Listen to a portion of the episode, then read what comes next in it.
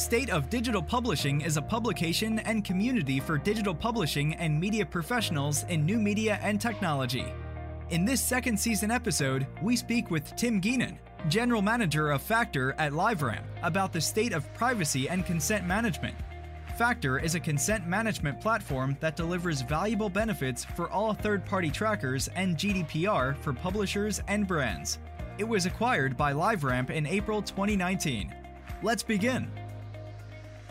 Hi, Tim. How are you? Hey, bye. Good morning. Very well. And you?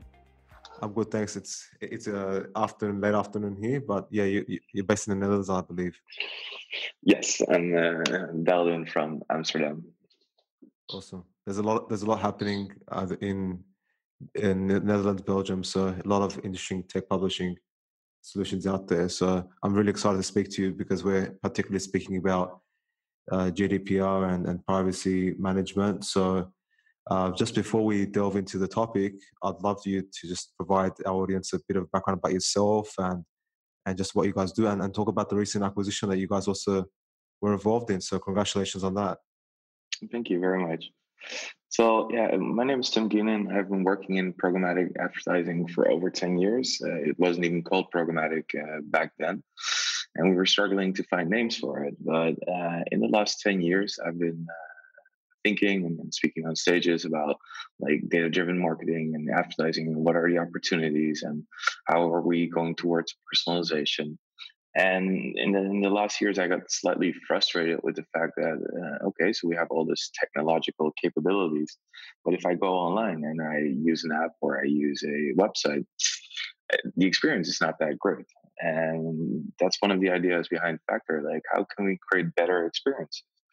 And once you start diving down, it's more, there is a lot of data, but doesn't mean that the right data is there. And that's when GDPR came into play for us, and not so much as a threat, but more as an opportunity. We saw it as, okay, if consumers actually they get these rights, you know, they can access their data, uh, delete it, view it, take it with them, complain about it. That actually means that they're going to take more control of their data. And better control, of more control over data, also means better data uh, for brands and publishers. Those were kind of the two takeaways before we started Faktor. Understood. Um, and just with you know with Faktor, um, and now that it, what, what's the comp- company again that you guys were acquired by recently? Called? So Faktor was recently acquired by LiveRamp. Yeah, um, yeah. yeah uh, LiveRamp is a very large uh, player in the identity, uh, in the, the, in the marketing identity space, and they actually they approached uh, us. Uh, we we knew them all along because we had similar initiatives running. Uh, so we started experimenting with blockchain. They had a, a blockchain project running, and they were looking at ways how to solve identity.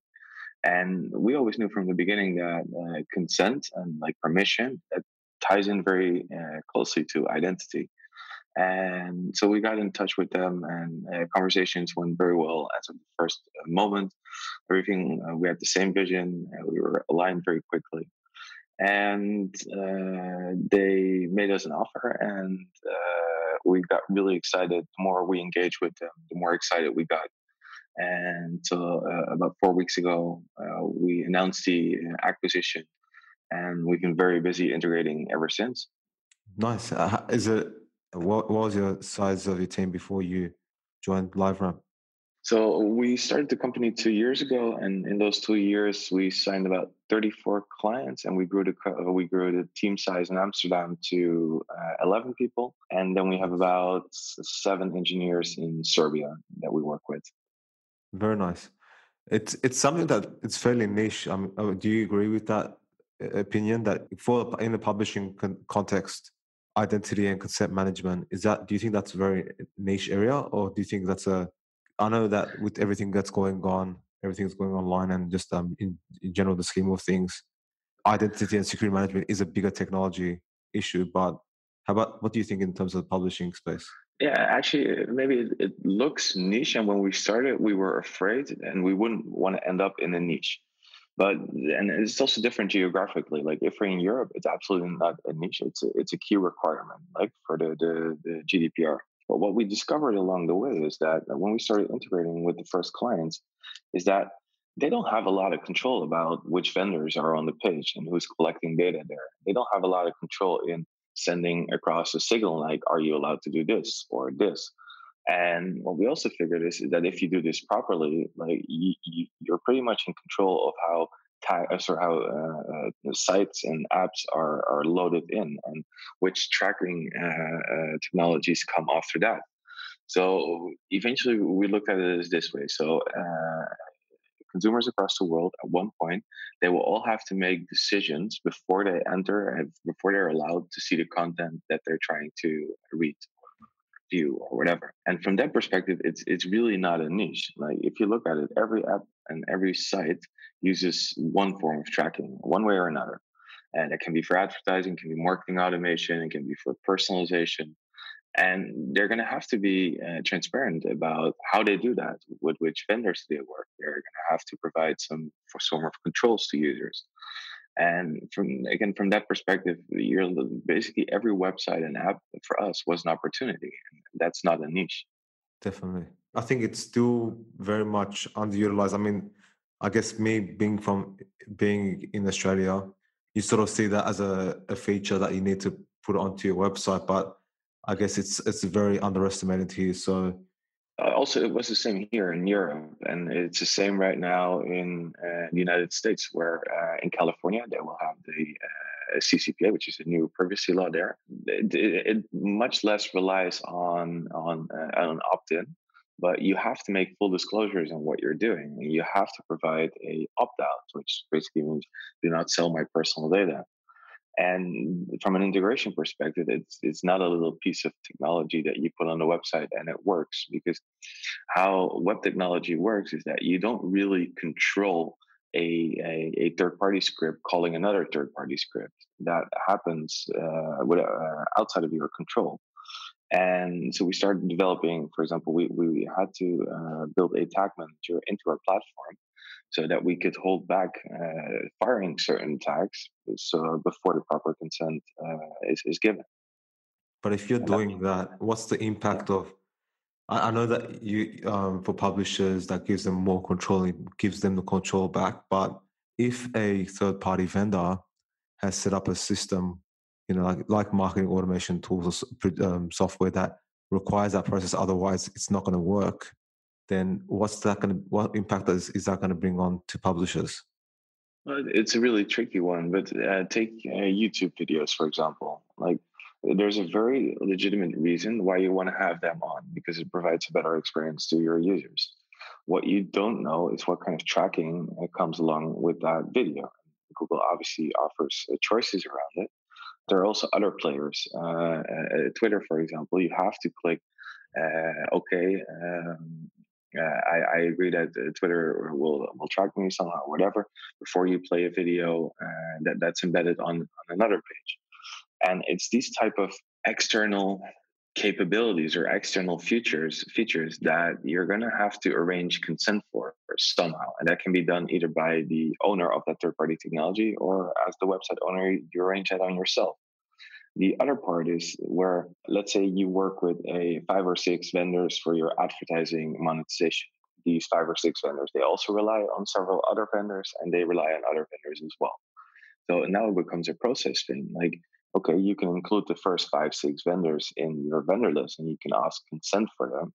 But uh, you have to make uh, arrangements on what they can do and what not. And uh, in GDPR, there are uh, two defined roles for this. It's called a controller. A controller defines means and purposes, and there's a processor who acts under the processor's uh, guide. Uh, sorry, who acts under the controller's guidance. And all these uh, uh, arrangements, these processes, need to be put into a contract, which is called a data processing agreement.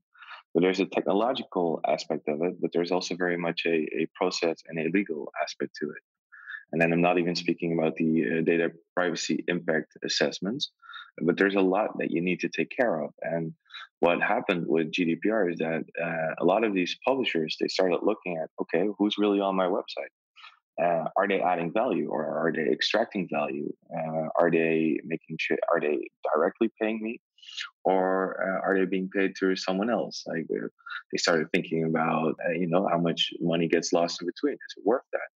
or I'll give you another simple example. It's like dynamic creative optimization.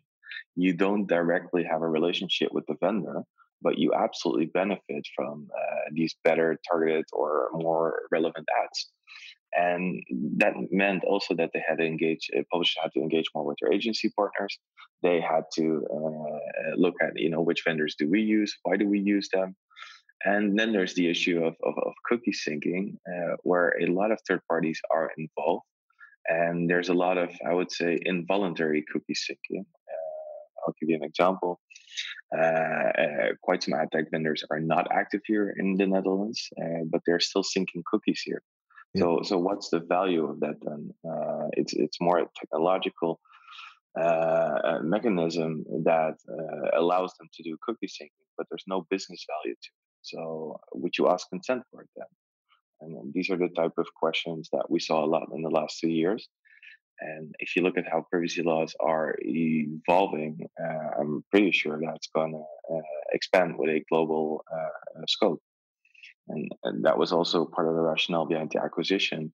LiveRamp works with a, a lot of uh, big clients. They're very, uh, they need to be very careful with their data. Uh, they want to activate it in the proper way.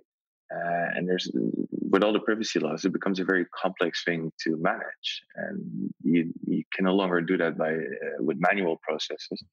And the technology we build enables them to do that more dynamically. Understood. And I think this might for new publishers or small to medium publishers which don't have that much technical ability because I, I, believe you know with with Faktor and and with LiveRamp, you guys are working more with more bigger publishers and they sort of have the internal capabilities in some regard. But for smaller publishers, do how much of this of a barrier is that for them to continue publishing and, and what's are we maybe overcomplicating this GDPR process, GDPR process for consent management collection? That's an interesting question. So I can tell you how we solved it for our smaller and, and medium uh, sized clients is that we provide a managed service to them. Um, but the, the one step back, is that digital advertising was already complicated. Programmatic advertising was already complicated for these type of publishers and even these type of, of brands. And uh, so we try to help them. We navigate through their systems, and in, a lot of cases, we actually just got access to a tag manager, and they were like, "Please just set it up for us." And, and that was interesting. It was funny as well, but we are like, okay, so it, it's not that easy to solve this problem. And then if you look at the larger media companies, uh, even there, it, it's not an easy problem to solve. Um, I'll give you an example that uh, within uh, within uh, publishing companies, very often the commercial department uh, gets the blame for uh, putting trackers up on the website or whatever. And then it turns out that the uh, editing teams they would install uh, like buttons, uh, like from several companies, that would also include tracking. And so there's there's not one culprit here, and it, in a lot of cases, it was very hard to figure out who's responsible for what. And in, in some other cases, it turned out that a junior trafficker could just put anything on the website that they wanted. And very often, someone would walk to their desk and say, Hey, can you put this on the website? And that was done without questions asked. And all of these things, that's rapidly changing. So let's elaborate more on the, the state of state of the um, privacy and consent management, um, I guess, arena, for better lack of better word. Um, so, you know, from from my uh, memory and from reading articles, I, I believe initially when GD, uh, I think the major the major legal push around consent management was from Europe GDPR that was implemented. Then we saw a lot of publishers sort of, even particularly from the US, they started blocking users from actually visiting their site because they weren't equipped to handling that. Um, and I think there's also, you know, solutions coming out. Uh, so obviously, Faktor and you guys came out, and there's a lot of measures put in place now to help with those bigger publishers and, and publishers in general to manage that and then I think there's ad blocking as well, where some people were trying to monetize, come up with solutions for, around monetizing around that using ad blocking or something like that. And you know, like you said, now there's the the legislation uh, legal push in California for consent management. Is there anything else that we've missed out on on where things are up to today, in globally, or from what you know? I think one of the biggest, I would say, as transformational changes is that eventually you're looking at choice. So you need to offer choice to your users, to consumers. And there's going to be some sort of gateway before you access content or products or an e-commerce environment or whatever. And in, in the case of digital publishing, it's uh, are you going for subscriptions? Are you going for uh, a, a, advertising model? Are you going for both? And, and how do they interoperate? So if you look at uh, choice, uh, what I see most of the discussions around are uh, there's a there's something called a, cookie wall, right? You have to accept before you can access the content. And several data protection authorities are saying uh, that's not allowed. There needs to be some sort of choice. And if that choice is a subscription model or like a, a pay to play, that's fine. And I think a lot of publishing companies are struggling with okay, how does that look? And uh, do I have to have a subscription model? Will there be meta subscriptions, especially if you look at the smaller to medium sized publishers? Uh, can they command a subscription on their own, or do, do they need to part of a group of uh, other publishers that run their own subscription? And uh, you know, like what happened uh, when Spotify became bigger and bigger, that there was just one platform where you could access all the world's music, except for a few labels. But and I, I see a similar development in digital publishing, and uh, I don't see a lot of really innovative ways yet how to combat this uh, this problem.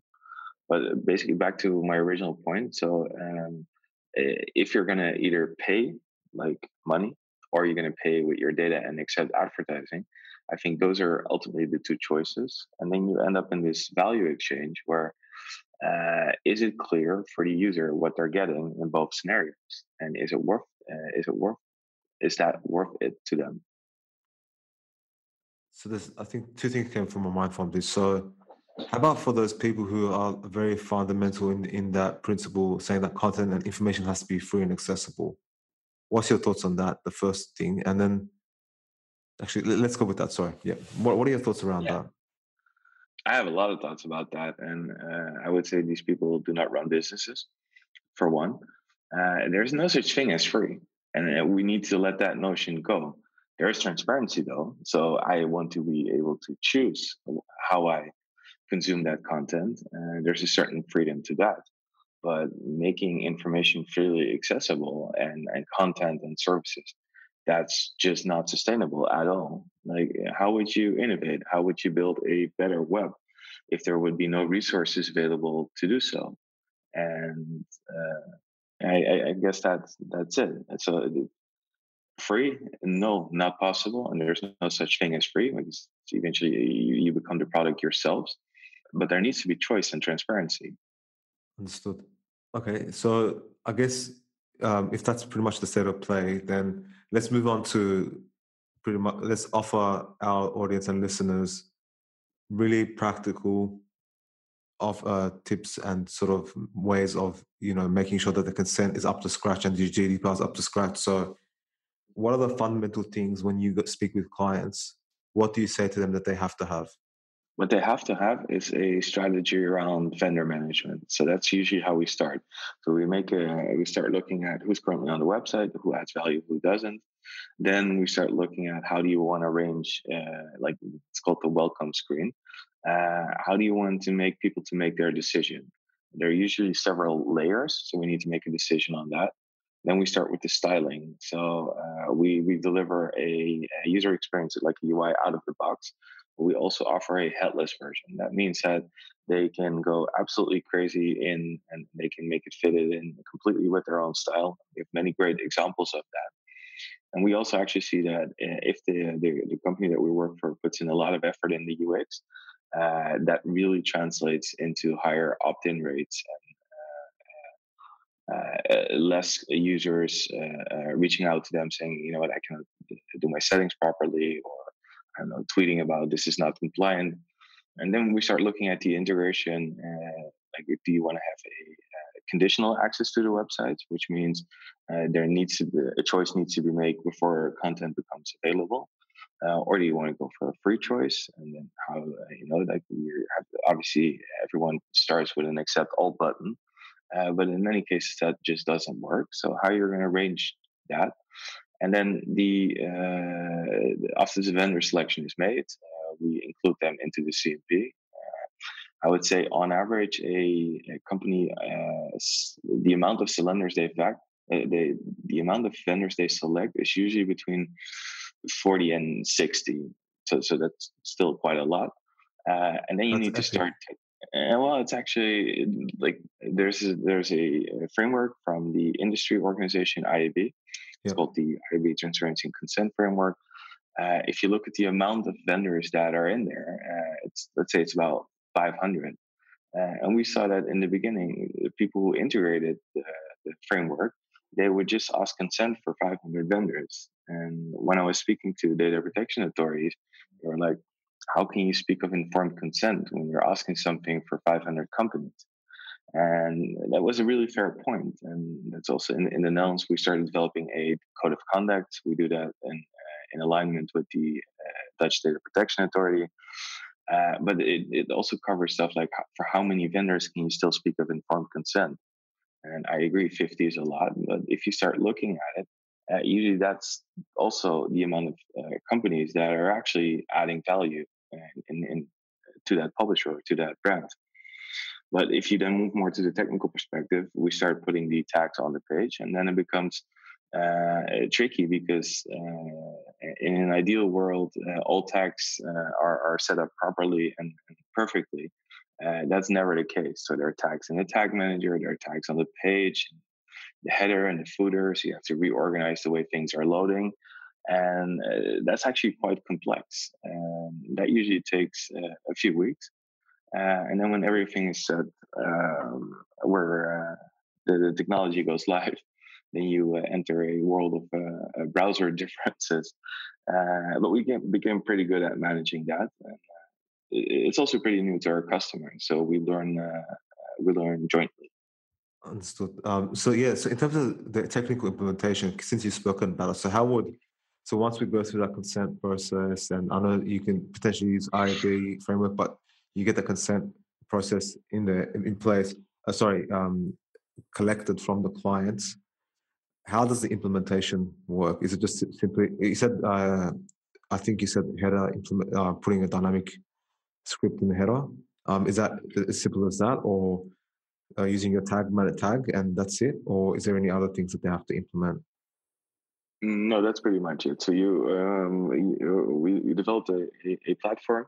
You uh, uh, create your own CMP in there. You add your logo, your styling, your content. You uh, go for all the settings that we offer. That generates a piece of code. That code gets uh, put in the header, and then it kind of depends on whether you use a tag manager or not. Uh, but we have two uh, ways of operating here. either our tag manager creates events into your tag manager or our tag manager directly releases the tags or the add-ons onto the page. And usually it's a combination of things. But in, in essence, it is as simple as putting a script on the page.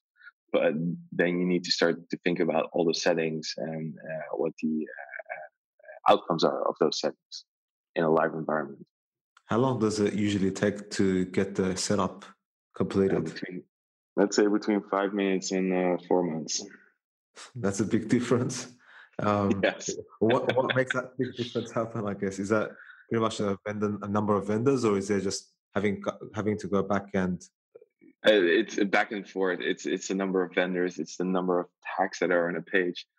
Uh, look, uh, just a few days ago, I was at a publisher, and we did this analysis, and they figured out, okay, there's still a uh, a tag there from ten years old. We don't know what it does anymore. We should clean it up uh, like you enter you you uh, uh, you have to deal with stuff like this. But the, the bigger the publisher is the more complexity there there is. And often they have several websites and, and they take this also as an opportunity to streamline the experience across all the websites at once.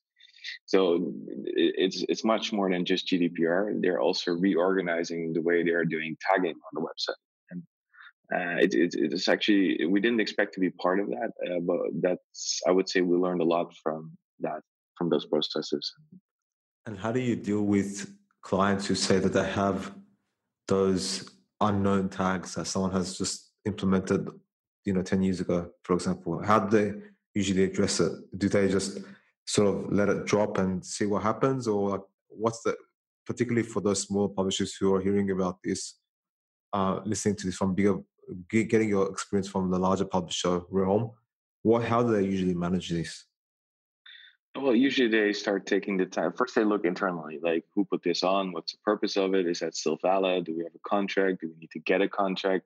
But these are the immediate questions. And in most of the cases, you cannot directly answer those questions. So that means the tax will be taken offline for now. Uh, but in the like part of our managed service is also that we go through it with the client, and we uh, we let me rephrase it. We go through it with the client uh, and we check what should be there and what shouldn't be there. but part of that is also appointing uh, a person who becomes responsible for allowing tags on the website or not. It can be also be multiple people, depending on company size. But you need to have a little process checklist, like uh, uh, before you put tags on a on a website or add an SDK to an app or whatever. Uh, so it's a process thing uh, that needs to be looked at very carefully. But the short answer is uh, usually these tags uh, end up being taken away from the pages. And what are some common mistakes you've seen to date people have done, even though they've implemented it, or maybe during the implementation process that publishers have done?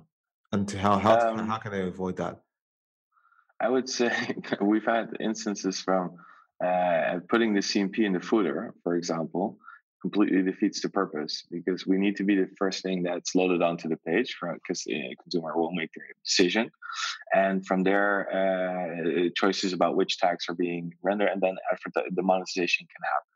If you call the cmp uh, in the end the chance is really big that the user already navigated away from the page before you were actually able to monetize. uh, that those impressions so that, that's a, that was a common mistake when we just started.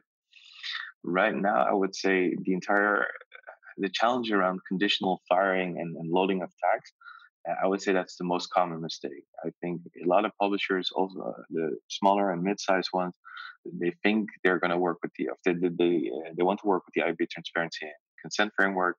They install the tag on the page, and then they think that everything will uh, figure out by itself. And the reality is that it really doesn't work that way.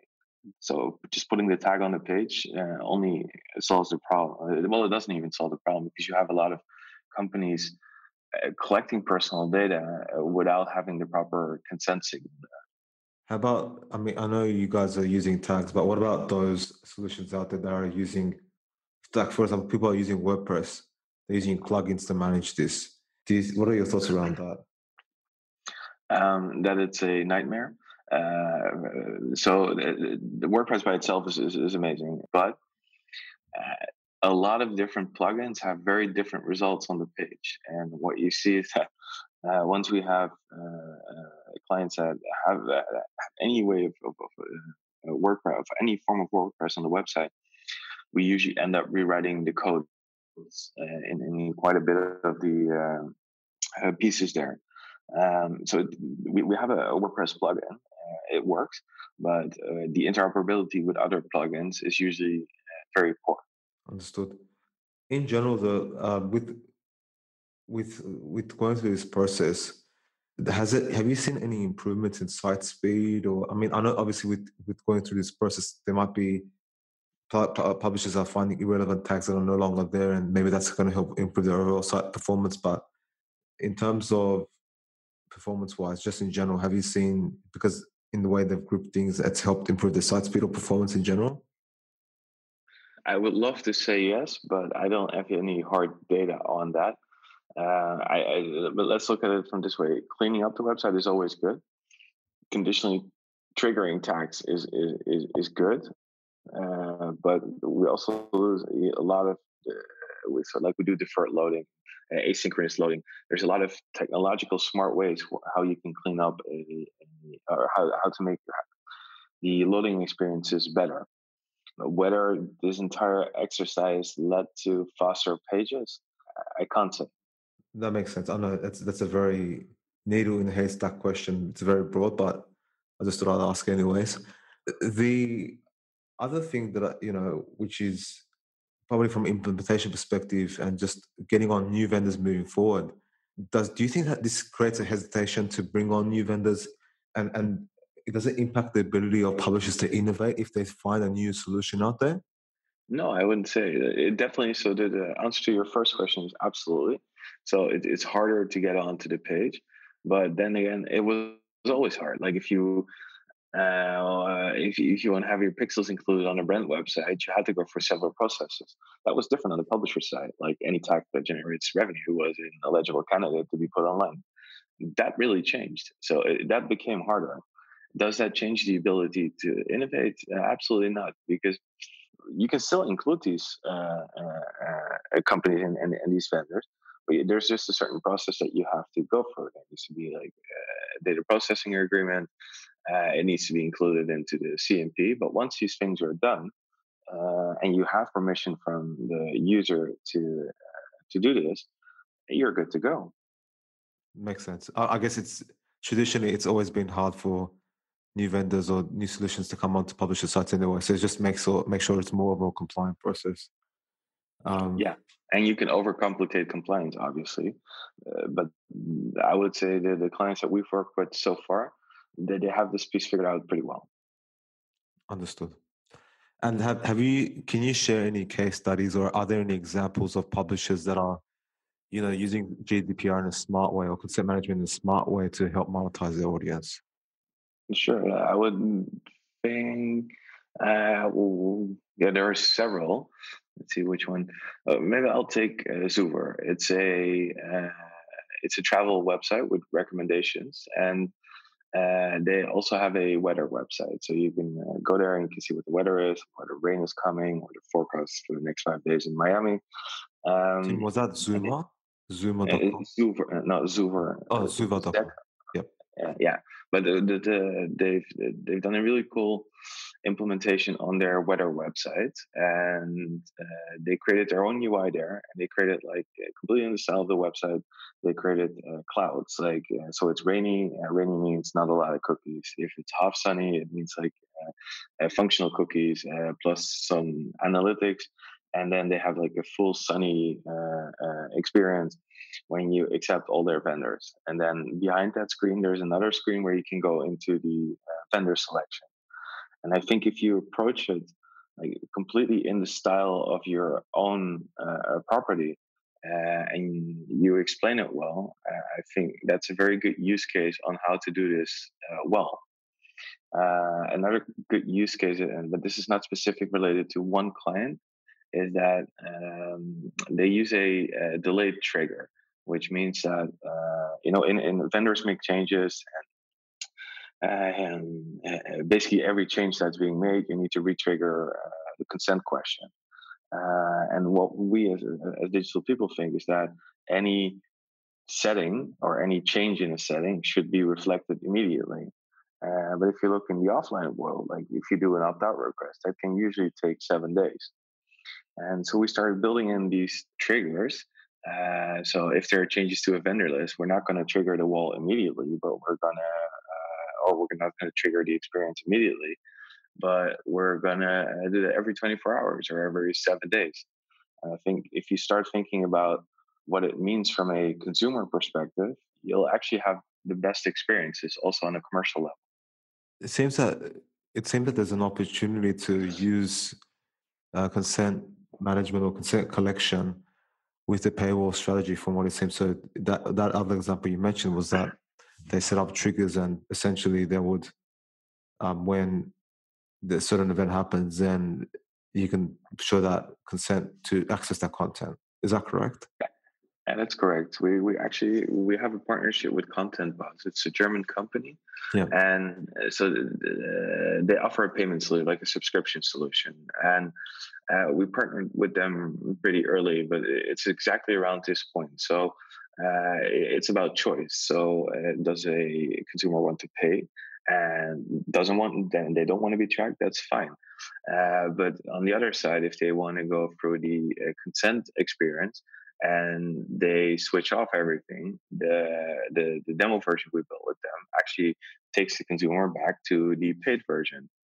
So it's about how you organize that in a, in a smart and efficient way, and without overcomplicating it for your user. Is this a new marketing automation? Well, it's, I wouldn't say it's marketing automation. I, I think it's a smart use of, of, uh, of it's, it's two companies collaborating and, and, building a product that makes sense.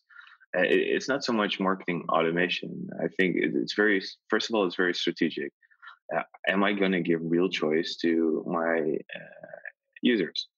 Am I going for a subscription model? And then the second question is, how much should I charge? Am I going to do a paper article? I'm going for a monthly subscription. There are a lot of different ways of doing so.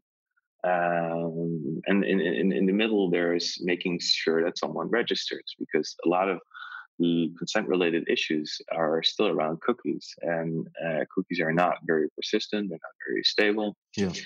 Uh, and that might be good for some things, but it also creates for terrible, uh, it creates terrible experiences because you keep, you have to keep, uh, so you have to uh, give up the same settings over and over.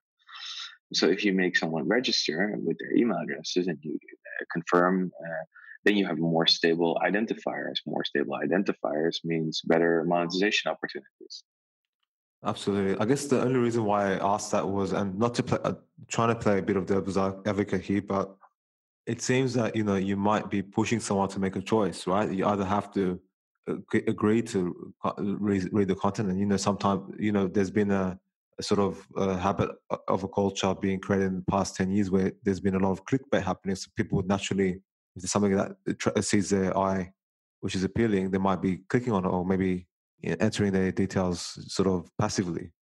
Do you think that that might be any potential concern if you wanted to use it as strategically as you mentioned? Because it is very smart. I'm just trying to be mindful of if there's a, is there going to be any ramifications to the publisher. Interesting thought. Uh, I'm I'm not entirely sure, but when I think about clickbait, I, I also think about you know grocery stores. Like whatever uh, works best for the grocery store is uh, you know uh, positioned the the most prominently. So it, it's more a commercial way of. I guess it, well, it's, it's, it's like commercial optimization. Yeah, but there's a risk to it, absolutely. Uh, but then again, we can talk about information, yes, but in, in a lot of cases, it's commercial content brought to you by commercial companies. There's not a lot of uh, altruism there. And I, I, think as consumers, we need to be more mindful of that. Uh, at least it needs to be clear. And, you know, and, and if it's clear, then you can start thinking about the value exchange. Uh, and then it's, it's a choice. Do I participate in it or not? Definitely. No, I think I think that makes sense.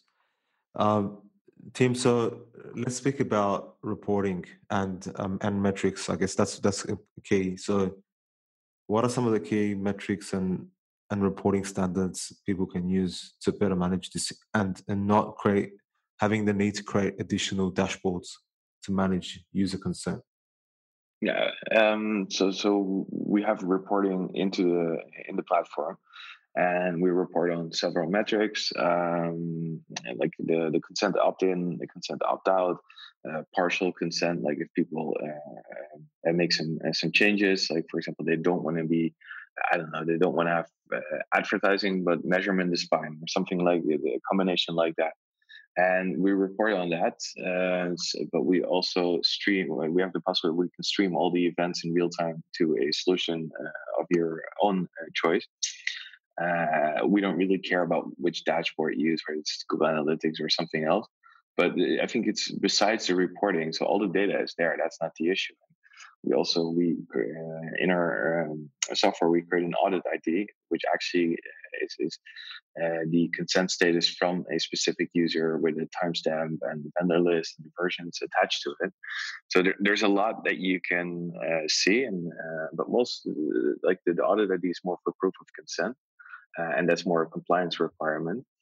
But if you look at a UX, uh, uh, if you if you look at the UX challenges, I think how you organize the notice on the website or within the app uh, makes all the difference in whether a consumer opts in to that experience uh, or opts out. And uh, we've seen many different use cases. And uh, like I stated before, I think companies that took that very seriously and turned that into their own experience have the best results. Uh, if I look at, for example, standards cases where there's an accept all button but not a reject all of the like at, at, at first view there's an accept all i would say that over 90% of people just clicks on that uh, it doesn't mean that they will never revisit their settings but at, at first glance they're just accessing that content they're clicking on accept so the main metrics like you mentioned just pretty much the opt-in there and then sort of the the change of the opt-in i guess how the experience. Is there any way we can is there any way you can actually just like how in analytics solutions you can create funnels and look at how the user journey goes is there a way you can sort of plug into that and say well okay maybe the reason why there's been a higher bounce rate is that there's been less people maybe they wanted to change their uh, how their access or that maybe they wanted to maybe in this period there's more people that opted into this content because they found this interesting is there a way to further contextualize the user data that way it's hard to say because it's very different per implementation.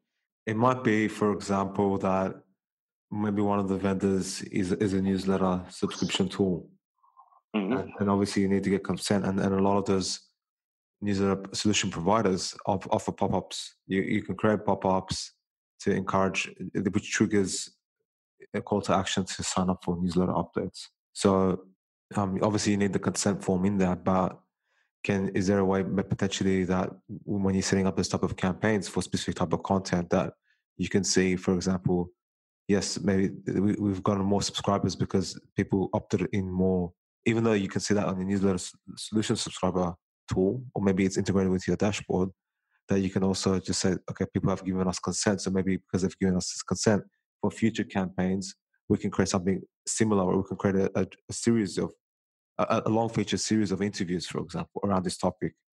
Yeah, and that's all true, and uh, it's actually the, the, the, we're working on reimagining how email consent works uh, right now at the moment. Uh, so this is not something that's uh, deployed yet, so I don't have actual data on it. But we figured there are a few use cases that we can do a lot better uh, especially also with with email. Uh, you know, you cannot really execute uh, JavaScript very well. So we started thinking about how would that look differently, but we haven't implemented it yet. So I think the the, the client use cases still need to unfold, uh, which is something that will probably happen in the next few months.